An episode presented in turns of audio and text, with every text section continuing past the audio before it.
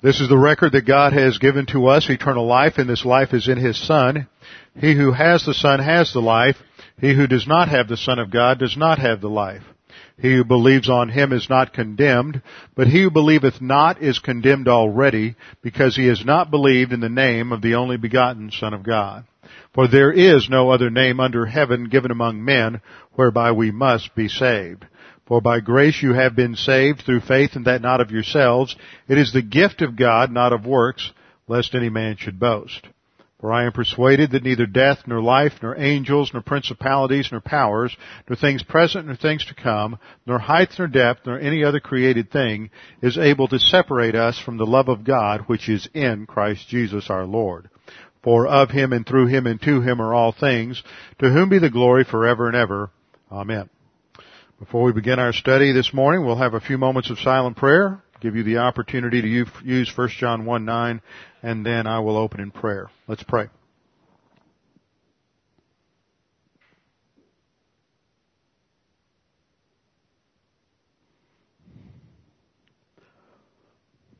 Father, again, we thank you for your grace, your mercy to us, your steadfast faithfulness.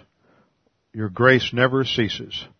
Father, we thank you for this opportunity to gather together to study your word this morning, to be challenged by what we learn, to gain a greater appreciation for your purposes and plans in human history, and to gain a greater understanding of all that you have done in the design of our so perfect salvation, how you prepared for it through the Old Testament period, how you executed it during the dispensation of the Messiah, and how you are bringing about our unique spiritual life today as members of the body of Christ, preparing us to be His bride. Now, Father, we pray that you would help us to understand the things that we study this morning. We pray this in Christ's name. Amen. Every now and then when you get ready to teach a lesson, certain things happen that cause you to wonder just what it might be that I'm going to be teaching this morning in this lesson that is of such tremendous spiritual import. The reason I say that is because last time we had technical difficulties, so if you were here last Sunday morning, second hour, you're going to hear a nice repetition for about the first 20 minutes or 30 minutes or so of what we covered last week, simply because we did not get everything in one lesson like we should, so I'm doing a bit of a repeat. Also, got a couple of questions about typology last week, and I thought, well, a good review is just going to be good, and maybe get this nailed down for everybody. And then this morning, with the heater going out, and then the heater coming on, canceling class, and class is back on. And then in the midst of all that, I had once again forgotten my notes this morning, and had to go home and get them. So I had picked them up during second hour, during the break, just in case we were going to have second hour, in case the heater worked. And I put them up here on the podium, and then after we decided to have second hour, then after we had the business meeting, the chairman picked up my notes along with his notes, and we had to scramble there during the singing to find what happened to my notes. So it's like somebody doesn't want me teaching this lesson this morning. All right, we are in our study on the person of Jesus Christ, known technically as Christology. And I am making a point by the way I've structured this, which is a little different from the way it's sometimes structured, by looking primarily at the Old Testament information about the Messiah before we get into the New Testament information about the Messiah. And the reason I am doing this is because one of the areas of assault today on Christianity is that this concept of the deity of Christ is something new, something that was invented. Jesus never claimed to be divine. The apostles didn't claim deity for Him. This was something that was added later on in church history. And, of course, the most extreme view is one that's presented that it was voted on and approved at the Council of Nicaea. Actually, at Nicaea, they were approving a doctrinal statement called a creed that defined clearly the eternality of Jesus Christ as opposed to the heresy of Arianism. And there were over 300 bishops from around the Mediterranean area. It was called an ecumenical council because it involved everybody. There was no division, no Catholic, Protestant, no denominations at that time. It occurred in 325 AD, and, excuse me, Yeah, 325 A.D., and it was, or 425 A.D., excuse me, 425, and this was a statement that was just a further refinement of several earlier statements, such as the Apostles' Creed and other statements that had been made earlier that clearly stated a belief in the full deity and humanity of Christ, although it wasn't clearly articulated as such. Now, in the early church, the challenge was to Jesus' humanity. Today, the challenge is to Jesus' deity. And what I am showing here is that in the Old Testament, there were two streams of revelation. The first stream emphasized his deity, that the Messiah who would come would be fully God. The second stream emphasizes his humanity.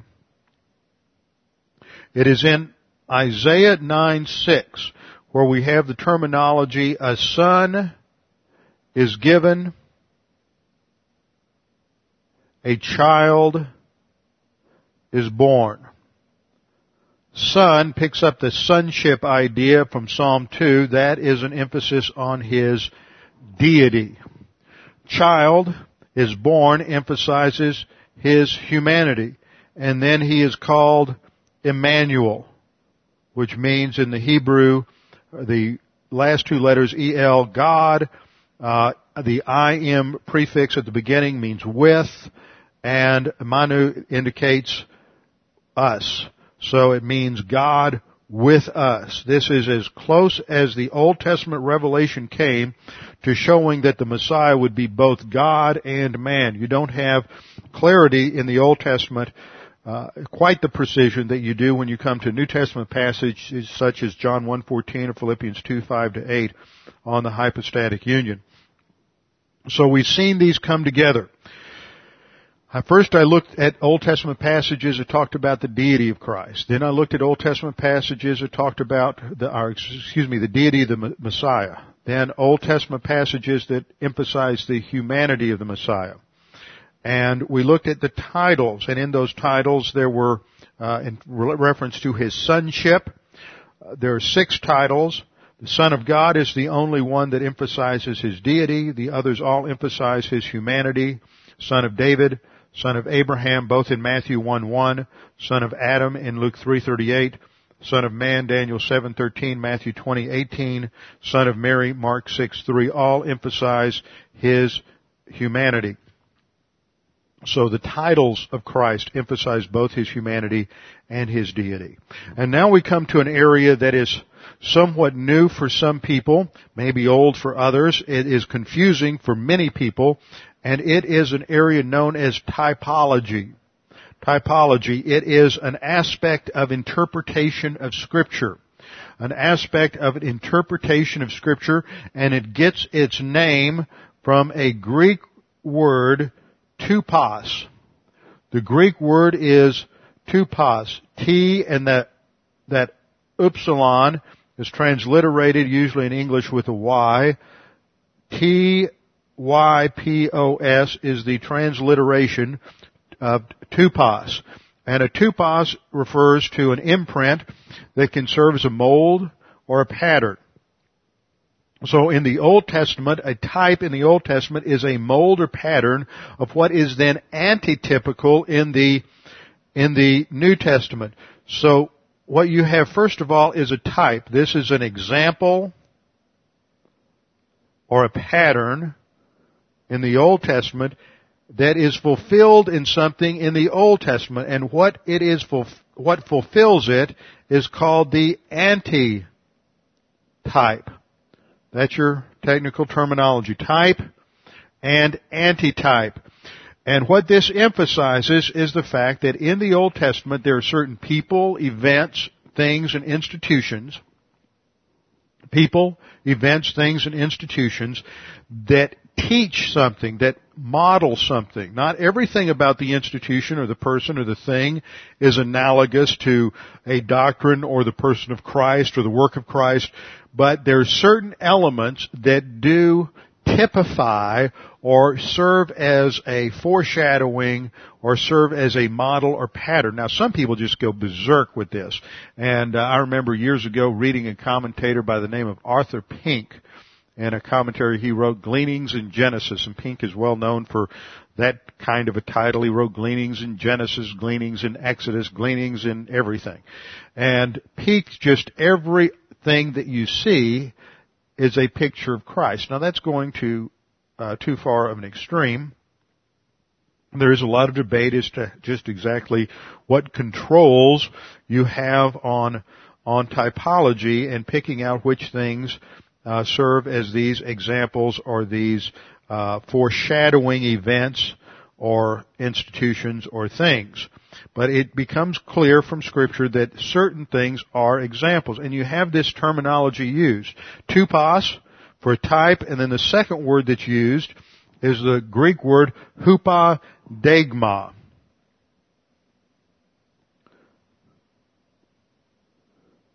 H-U-P-O-D-E-I-G-M-A.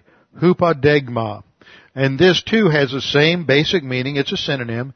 It means a model, a pattern, or an example. A couple of references to where you can find these words are 1 Corinthians 10:11, talking about the Old Testament events at the Exodus, going through the Red Sea, Israel in the wilderness. Paul says, now these things happened to them as an example, that is a tupos, and they were written for our instruction upon whom the ends of the ages have come. In other words, there are certain things that happened in the history of Israel that are types or examples of what happens in the life of a believer. The corporate nation Israel often represents certain things that happen in the individual life of a New Testament believer. There are other things in the Old Testament, such as the sacrificial system, the tabernacle, the priesthood, that foreshadowed and pictured certain elements in the person and the work of Christ. For example, Hebrews 8:5 says that these things serve as a copy, and that's the Greek word hupodegma, a copy and shadow of the heavenly things, just as Moses was warned by God when he was about to erect the tabernacle for, quote, see, he says, that is God saying, that you make all things according to the pattern, that is tupos there, the tupos which was shown you on the mountain. And then one of the most clear statements about the use of the word type as we're using it in this study is in Romans 5:14, nevertheless death reigned from Adam until Moses, even over those who had not sinned in the likeness of the offense of Adam, who is a type, a model, a pattern of him who was to come. So you have a clear statement in Scripture that Adam, certain things about Adam, not everything about Adam, but certain things about Adam, foreshadow certain things about Christ. And you have other statements made about other people in the Old Testament that certain elements in their life foreshadow elements about Christ. Melchizedek is another one. The Melchizedekian priesthood foreshadows, there are certain elements about it that foreshadow the kind of priesthood Jesus Christ would have. So when we look at types, we look at five things, five categories: persons, events, like the Exodus event, things, like the Ark of the Covenant, institutions, like the Aaronic priesthood, and ceremonies, such as Passover. Those are the five categories of types. And we're going to start with looking at persons. First is Adam. Romans 5:14. Adam is called the head of the old creation, while Christ is the head of the new creation. That's point one. Adam is the head of the old creation. Christ is the head of the new creation. Adam is the designated head of the whole human race. Christ is the head or representative of the of all believers in the church age, the new creation in Christ. So that's a point of analogy. Just as Adam represents the old creation, Christ represents the new creation. That's a better word than head. Represents. Adam represents, is the representative of the old creation, the federal head. Christ is the representative or federal head of the new creation. Second, both entered into life through a special act of God. Both entered into life through a special act of God. Adam was directly created by God in the Garden of Eden, and he was created perfectly.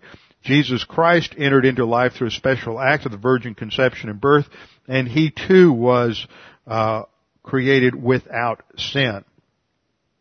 Third, both represent a constituency. Both represent a constituency. And then the fourth area of similarity is terminology. Adam is called the first Adam, Jesus the last Adam in 1 Corinthians 15:45-47. So in those areas, Adam is used in the Bible to foreshadow certain things about Christ. Second person in the Old Testament, going chronologically, is Abel. Abel, we studied Abel not long ago in our study on Genesis on Wednesday night. Abel is one of the first sons born to Adam. Abel is the one who was murdered by his older brother Cain. Cain was a worker of the fields. Abel was a shepherd. Now the interesting thing is that we think of shepherd or someone who's a herdsman working with cattle as someone who's primarily in the food industry today. But that wasn't true at that time because the human race were not authorized to eat meat. So the primary purpose of being a shepherd was raising animals for a sacrifice. So we have this analogy that's made in Hebrews 11:4 between Abel and Christ. So there's five areas of analogy, 5 points to emphasize with Abel. First, Abel is a shepherd who made an acceptable sacrifice to God. Abel was a shepherd who made an acceptable sacrifice to God. Second, Christ is the true shepherd who made an acceptable sacrifice to God. So Abel foreshadows Jesus in that he is a shepherd and he makes an acceptable sacrifice to God. Third point, as Abel was slain by Cain, who represents the world, so Christ was slain by the world. Abel is slain by Cain, who represents those who reject God. Christ was slain by those who rejected God's provision, that is the world system. Fourth, as Abel's offering was accepted, Christ's offering was also accepted. Hebrews 11:4.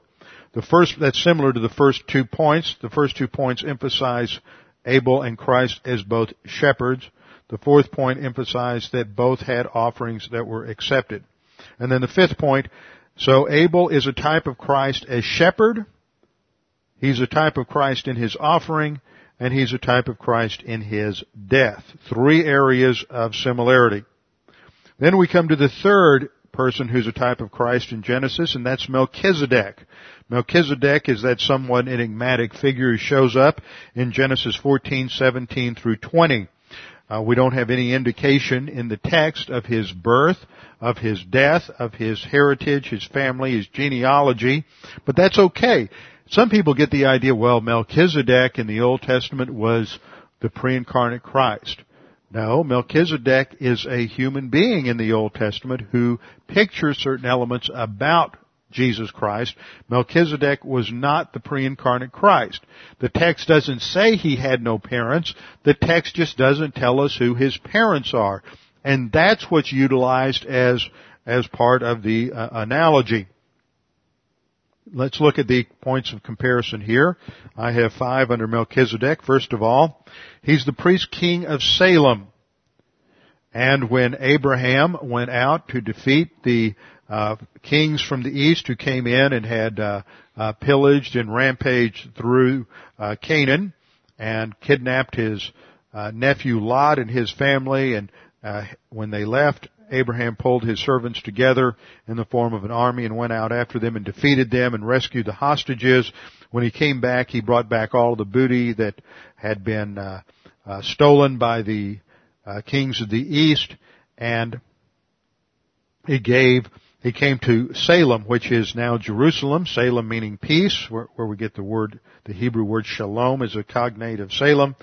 And when he came back to Salem, Melchizedek, who's the priest-king ruler of Salem, brought out bread and wine, which is an activity of a priest of the Most High God. It is a picture of a communion meal between Abraham and God, officiated by Melchizedek, the priest-king. Second point. So we see that Abraham is a priest-king. Second point, in Psalm 110, verse 4, we have a messianic prophecy that indicates the Messiah will be a priest after the order of Melchizedek. It's not an Aaronic Jewish priesthood. By Aaronic, I'm referring to Aaron. But it is a Gentile priesthood where you have a priest and king in one person together. That's important because Jesus Christ is not from the tribe of Levi, which is the tribe that produces the Aaronic priesthood, but he is from the tribe of Judah. Third point, the name Melchizedek, Melchi means king, Zedek, righteousness. So Melchizedek means king of righteousness. King of righteousness. And of course, Christ is the King of righteousness. So in His name, He typifies the work of Christ as the King of righteousness. As the King of Salem, Salem means peace. This foreshadows Jesus as the Prince of Peace. Fourth point, Salem means peace, so Melchizedek is the priest-king of Salem. Christ is the Prince of Peace. And then, finally, he is a type or foreshadows Christ as the priest, as the priest-king, combining both roles in one.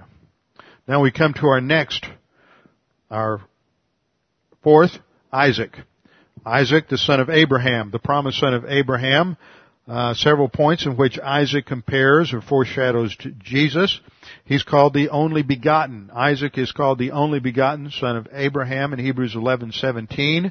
Christ is called the only begotten in John 3:16. It's unique. It has nothing to do, the word only begotten, monogenes, doesn't emphasize generation. It emphasizes uniqueness.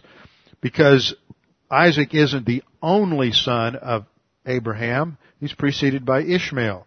So Isaac is the only begotten, Hebrews 11:17. Jesus is the only begotten or unique son of God, John 3:16. Second point, both Isaac and Jesus had a miraculous conception and birth. Both Isaac and Jesus had a miraculous conception and birth. Isaac, because Sarah, his mother, Sarah, and Father Abraham had lived much beyond the age of normal childbearing, so it was a fantastic miracle that Sarah was able to become pregnant. And there's a lot of details in just the physiology related to that. 10 years beyond normal childbearing years has tremendous effects upon the uterus, and upon the whole elasticity of skin and the womb and all of the things that are involved in just the normal gestation process have been shut down and are gone. And so there's a lot of regeneration of skin cells and abilities there for the birth of Isaac. So it's miraculous that Sarah could become pregnant. Jesus Christ, of course, is born through the miraculous virgin conception and birth. Third, both births are foretold and promised. They are foretold and promised.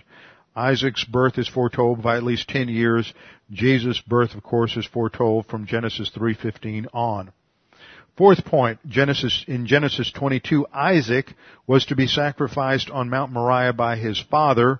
Jesus is sacrificed on Mount Moriah, later known as Calvary or Golgotha, by his father. Isaac was to be sacrificed on Moriah by his father. At the last minute, the Lord stayed his hand and provided a substitute That in itself, that ram that is provided as a substitute for Isaac, is a type or foreshadowing of how Jesus is a substitute, God's lamb provided as our substitute. So Genesis 22 involves a variety of types. The one we're emphasizing is that Isaac was to be sacrificed on Moriah by his father. Jesus is sacrificed on Moriah by his father. Fifth point, Genesis 24, the father Abraham secured a bride for Isaac, which is a picture of the Holy Spirit securing a bride for Christ in us. The father secured a bride for Isaac, and that is a picture of what's going on now as a bride is being secured for the Father's Son, the Lord Jesus Christ, and that bride is the church. And then Isaac is also a type of the church. That's utilized in Galatians 4:28 and 29. The church in the church age is a picture and is analogous to the spiritual children of Abraham, whereas in the Old Testament, Ishmael was a picture of the physical children who were not regenerate, Galatians 4:29. Then the fifth is Benjamin. Benjamin in Genesis 35:18, the next to last son of Isaac. And Genesis 35:18 we're told, it came about as her soul, that is Rachel's soul, was departing, for she died, that she named him, that is Benjamin, Ben-Oni. But his father called him Ben-Yamin, or Benjamin. Now this foreshadows two aspects about Jesus Christ. The first is the suffering aspect. The Ben-Oni means the son of sorrow. So the second point identifies the meaning of the names. Ben-Oni means son of sorrow. Ben-Yamin means son of my right hand. Rachel names him Ben-Oni. Jacob names him son of my right hand. Third point, as Ben-Oni, Jesus was the son of sorrow. He was the son of sorrow to his mother, Luke 2:35, and he is the man of sorrows who paid the penalty for our sins.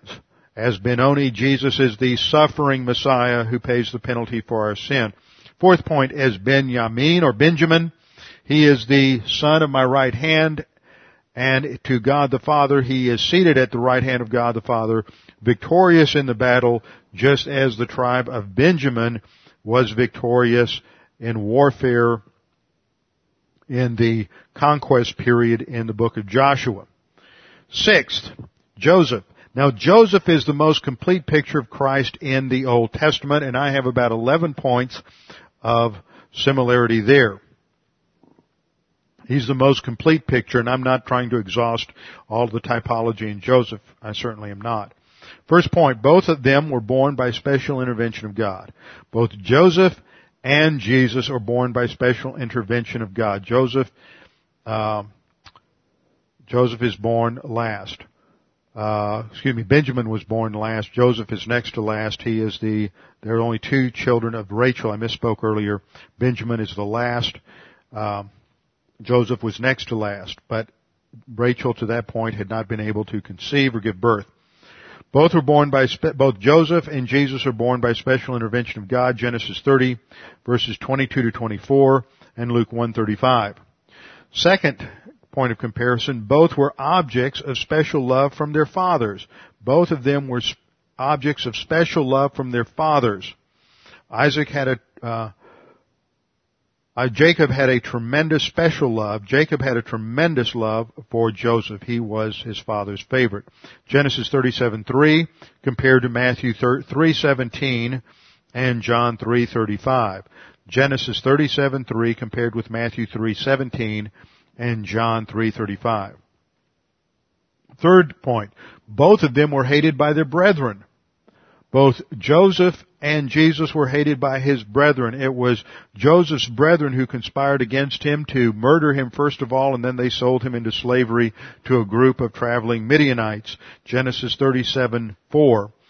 And comparison, Jesus was hated by his brethren, by the Jews. John 15:24 to 25. So First point, both were born by special intervention of God. Second, both were objects of special love from their fathers. Third, both were hated by their brethren. Fourth, both were rejected as rulers over their brethren. Genesis 37:8, Joseph has the dreams where he sees him, that he is being bowed down to by his brothers. And so they hated him for that, and they rejected him and his superiority. Genesis 37:8, and compared to Matthew 21:37 to 39 in the New Testament, and John 15:24 to 25, Jesus is rejected as a ruler by his brethren. Fifth point, both were conspired against and put into the pit of death. Both Joseph and Jesus are conspired against and put in the pit of death. His brothers conspire against him, just as the Jewish leaders conspired against Jesus. That's Genesis 37:18 and 24, compared with Matthew 26:3 and 4, Matthew 27:35 to 37. That's Genesis 37:18 and 24, and Matthew 26:3 and 4, Matthew 27:35 to 37. Sixth point, both were sold for silver. Genesis 37:28, Matthew 26:14 to 15. Both were sold for silver. Seventh point, both were condemned, though they were innocent. Joseph is innocent, yet Potiphar's wife claimed that he had tried to seduce her, and so he's condemned and sent to jail. Jesus, of course, is condemned and sent to the cross, though he's innocent. Verses are Genesis 39:11 to 20, Isaiah 53:9. Both were condemned, though innocent. 8th point, both became servants. Joseph became a servant in Genesis 39:4, a servant of Potiphar. Jesus is a servant for all mankind, Philippians 2:7. Both are servants. 9th point, both were raised by God from humiliation to glory. Joseph is in prison, and yet it is God that brings him out of prison and elevates him to a position second only to Pharaoh. Jesus, of course, is elevated to the right hand of God the Father. And eventually every knee will bow, every tongue confess that Jesus Christ is Lord of all. Philippians 2:10. 10th point, both were eventually recognized and accepted by their brethren. Both were eventually recognized and accepted by their brethren. Joseph in Genesis 45:1 through 15. Jesus at the second, or during the tribulation, at the end of the tribulation, will finally be accepted by the Jews, Romans 11:1 through 27. They have been set aside, but not permanently. And then 11th point, both exalt their brethren to places of honor. There is forgiveness for the brothers of Joseph, and he exalts them to places of honor, Genesis 45:16 to 18. And the Jews will be exalted to a place of honor in the millennial kingdom, Isaiah 65:17 to 25. So that shows points of analogy between Joseph and Christ. Then we come to Aaron. Aaron is a priest. He is a Levitical priest, which in that sense he is not analogous to Christ, because Christ was not a Levitical priest, but there are certain parallels to their priesthood. I have 4 points on Aaron. First of all, as a priest, Aaron was appointed to his office, Hebrews 5:4. Christ is also appointed to his office, Hebrews 5:5 through 6. So key passage on the Aaronic typology is Hebrews 5:4 through 6. Both Aaron and Jesus are appointed to their office. Secondly, Aaron was appointed to the earthly sphere. Christ was appointed to the heavenly sphere, Hebrews 8:1 through 5. Aaron is a priest in the earthly sphere. Christ is a priest in the heavenly sphere. Third, Aaron ministered the old covenant. Christ ministered the new covenant, Hebrews 8:6. Aaron ministered the old covenant. Christ ministered the new covenant. Fourth, as Aaron was part of Israel and served as a mediator between God and man, so Christ is part of the human race and serves as the mediator. 1 Timothy 2:5, for there is only one mediator between God and man, the man Christ Jesus. Moses is our next type. Moses is our next type. Moses is the 8th. I only have 10. Sometimes it gets a little rugged going through grocery lists like this, but this is stuff you need to understand. Paints a good picture of how consistent the Old Testament is in portraying Jesus Christ and how He fulfills all of these types. It's also important for those of you who are teaching in prep school, because as you teach through these Old Testament heroes, these are the points you need to bring out as you teach, as they serve as types for Christ. Now, Moses is the most lengthy of the types. I have 13 points of comparison. First point, Moses and Jesus are both prophets, Deuteronomy 18:15-19. Moses and Jesus are both prophets. Second point, Moses and Jesus are both leaders. Third point, Moses and Jesus are both mediators. A mediator is someone who stands between one group and another group. So they're both prophets, both leaders, both mediators. The first point has one scripture reference. Moses and Jesus are both prophets, Deuteronomy 18:15-19. I know this. At least the heater's on. You know, if it was 50 degrees in here like it was first hour, you wouldn't get any of this written down. Moses and Jesus are both prophets. They're both leaders. They're both mediators. That's the first 3 points. Fourth point, as children, they were both in danger and other infants were murdered. Moses' life is threatened. He's put in the little basket and the bulrushes and sent out along the Nile in order to protect him. And Pharaoh has all these other infants under the age of 2 killed in the same way Herod ordered the infanticide of all the infants 2 years and younger when he heard of Jesus' birth. Fifth point of comparison, both were chosen by God to be deliverers. Both were chosen by God to be deliverers. God chose Moses to deliver the Jews from slavery in Egypt. Jesus was chosen by God, or actually sent by God, chosen from eternity past, to deliver all mankind from the penalty of sin. Exodus 3:7-10 in comparison with Acts 7:25. Exodus 3:7-10 and Acts 7:25. Sixth point. Both were rejected by their brethren. Both are rejected by their brethren. Exodus 2:11-15 compared to John 1:11 and Acts 7:23-28. Acts 18:5-6. I'll go over those again. Both are rejected by their brethren. Exodus 2:11-15, John 1:11, Acts 7:23-28, and Acts 18:5-6. Seventh point. During the rejection, both are ministered to by Gentiles and secure a Gentile bride.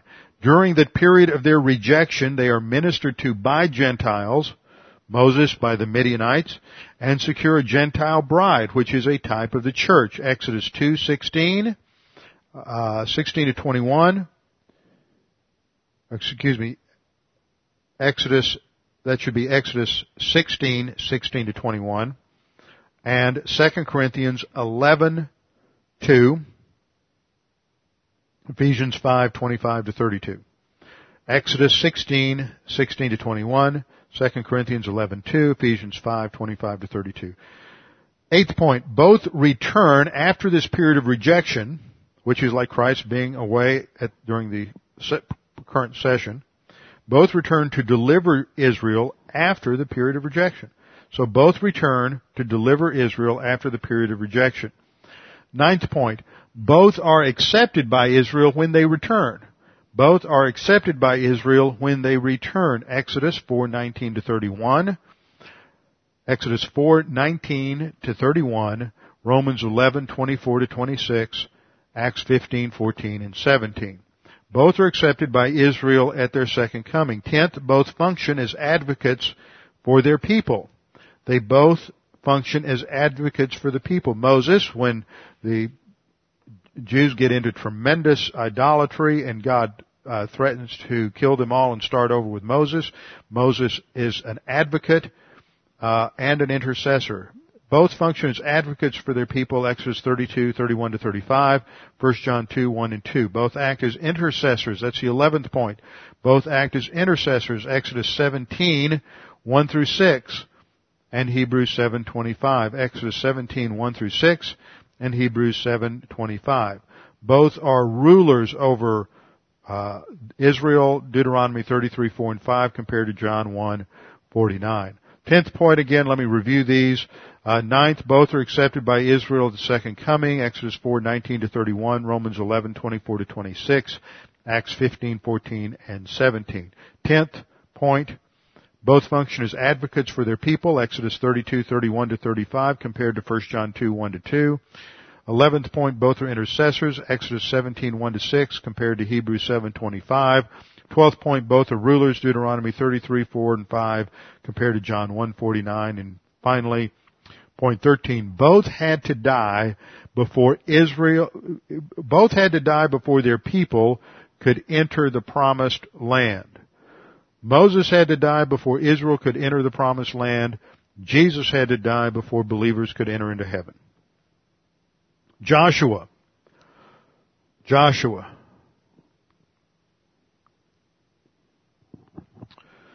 Number 9, our ninth person. First of all, the point of comparison, their names are related. Their names are cognates, meaning Joshua, meaning Yahweh saves. Yahshua from the Hebrew word Yasha, meaning to save or deliver. Joshua or Yahshua and Yeshua, Jesus, are related names, emphasizing salvation. Point number 2, Joshua succeeds Moses just as Christ succeeds Moses and the law. Joshua succeeded or superseded Moses just as Christ supersedes Moses and the law. John 1:17.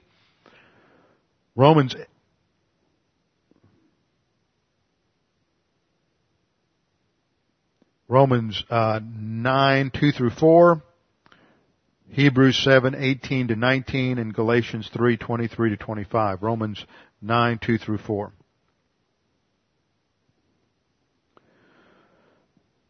Romans 9:2-4, Hebrews 7:18-19, and Galatians 3:23-25. Third point of comparison, Joshua and Christ win victories where Moses failed. Romans 8:3 and 4. Joshua and Christ win victories where Moses failed. Romans 8:3 and 4.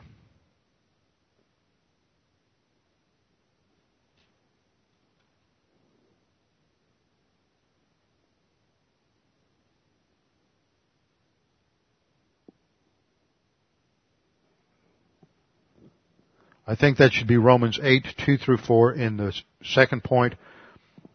I had a typo there. I hit both keys, so I have Romans 89 in my notes. Since there's no Romans 89, it's either 8 or 9. That should be Romans 8:2-4 in point 2, not 9.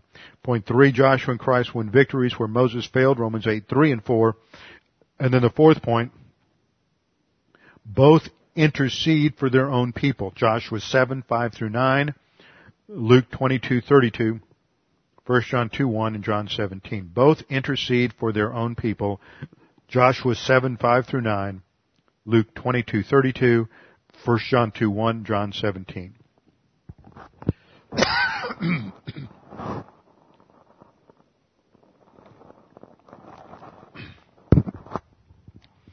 And last but not least, our 10th person who's a type was Boaz. We studied Boaz extensively in our book, our study of the book of Ruth. First point on Boaz, he is a type of Christ because he was a kinsman redeemer. He's called the Goel. In Hebrew, the Goel was the kinsman redeemer. The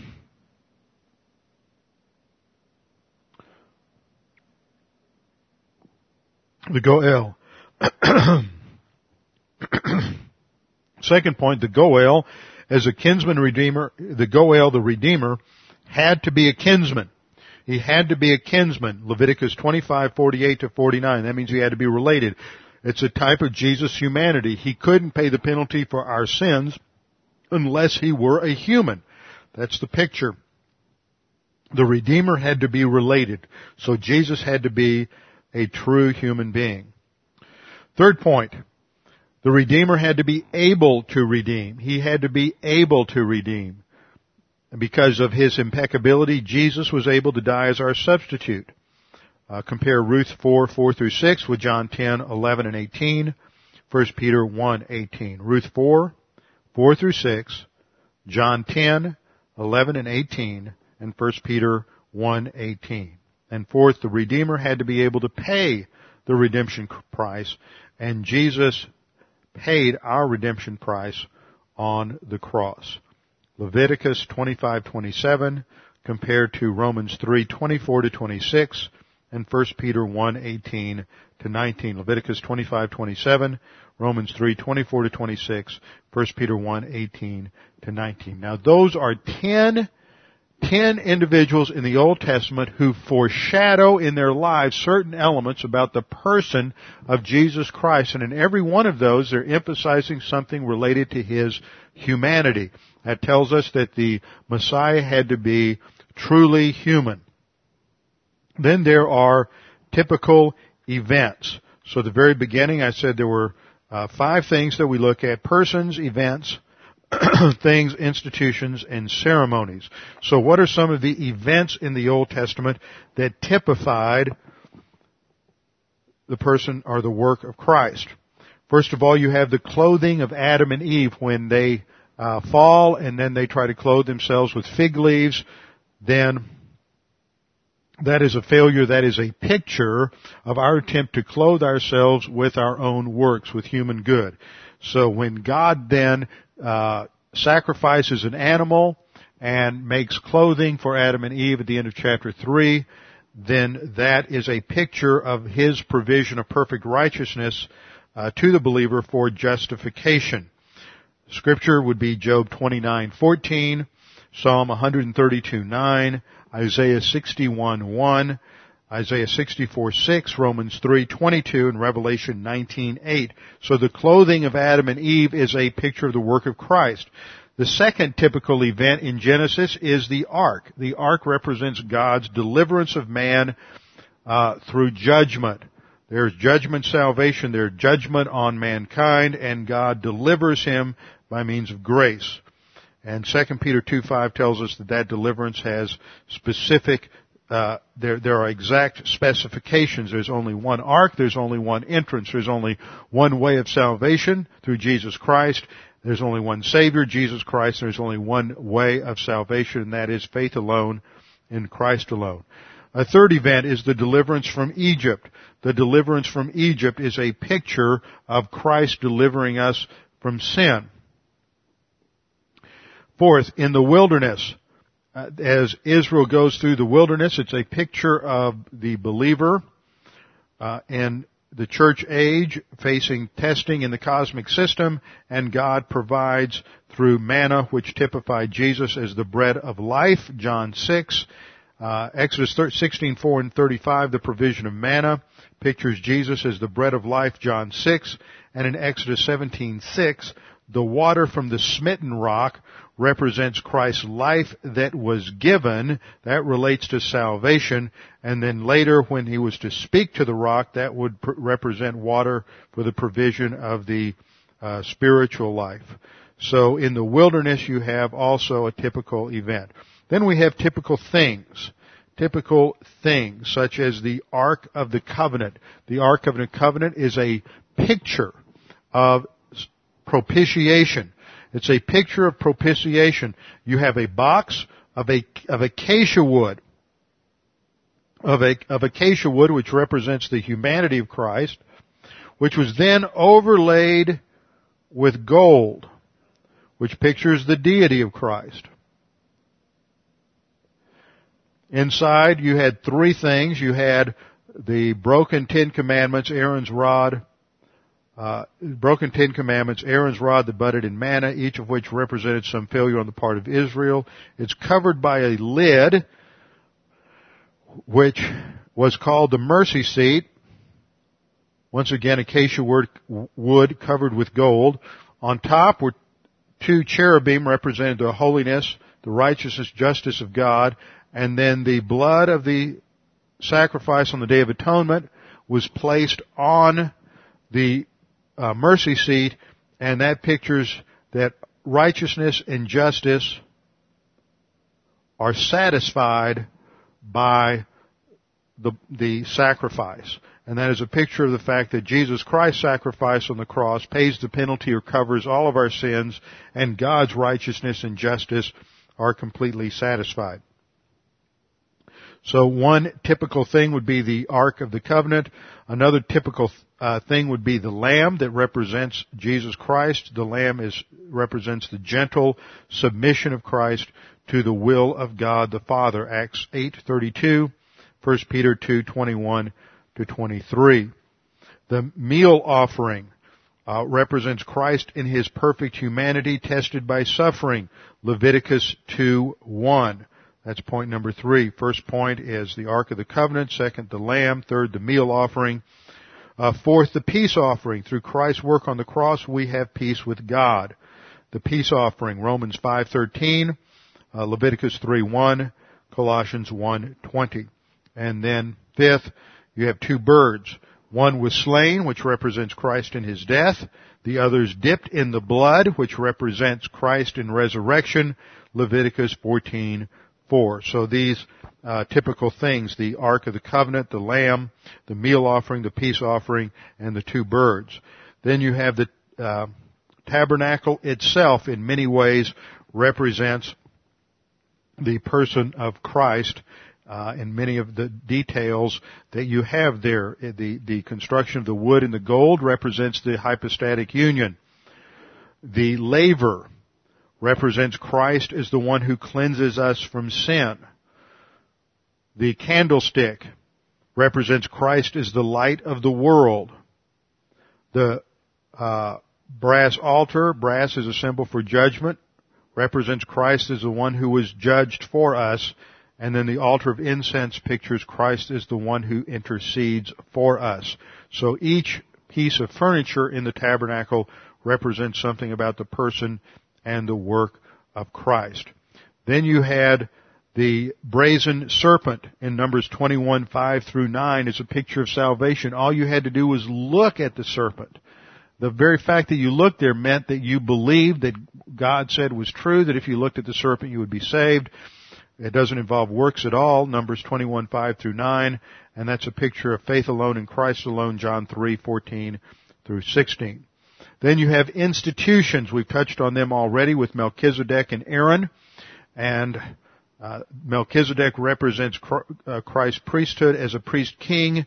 And the Aaronic priesthood represents Christ as a mediator.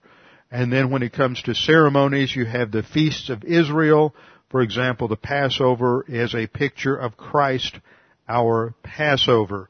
So all of these together represent different aspects of the person and the work of Christ. You can't just go in willy-nilly and pick just anything and make it a type of Christ. It is clear from the way something was used or structured that it pictures or portrays something about his person and work. In summary, what we have seen to this point is that the Old Testament makes it clear.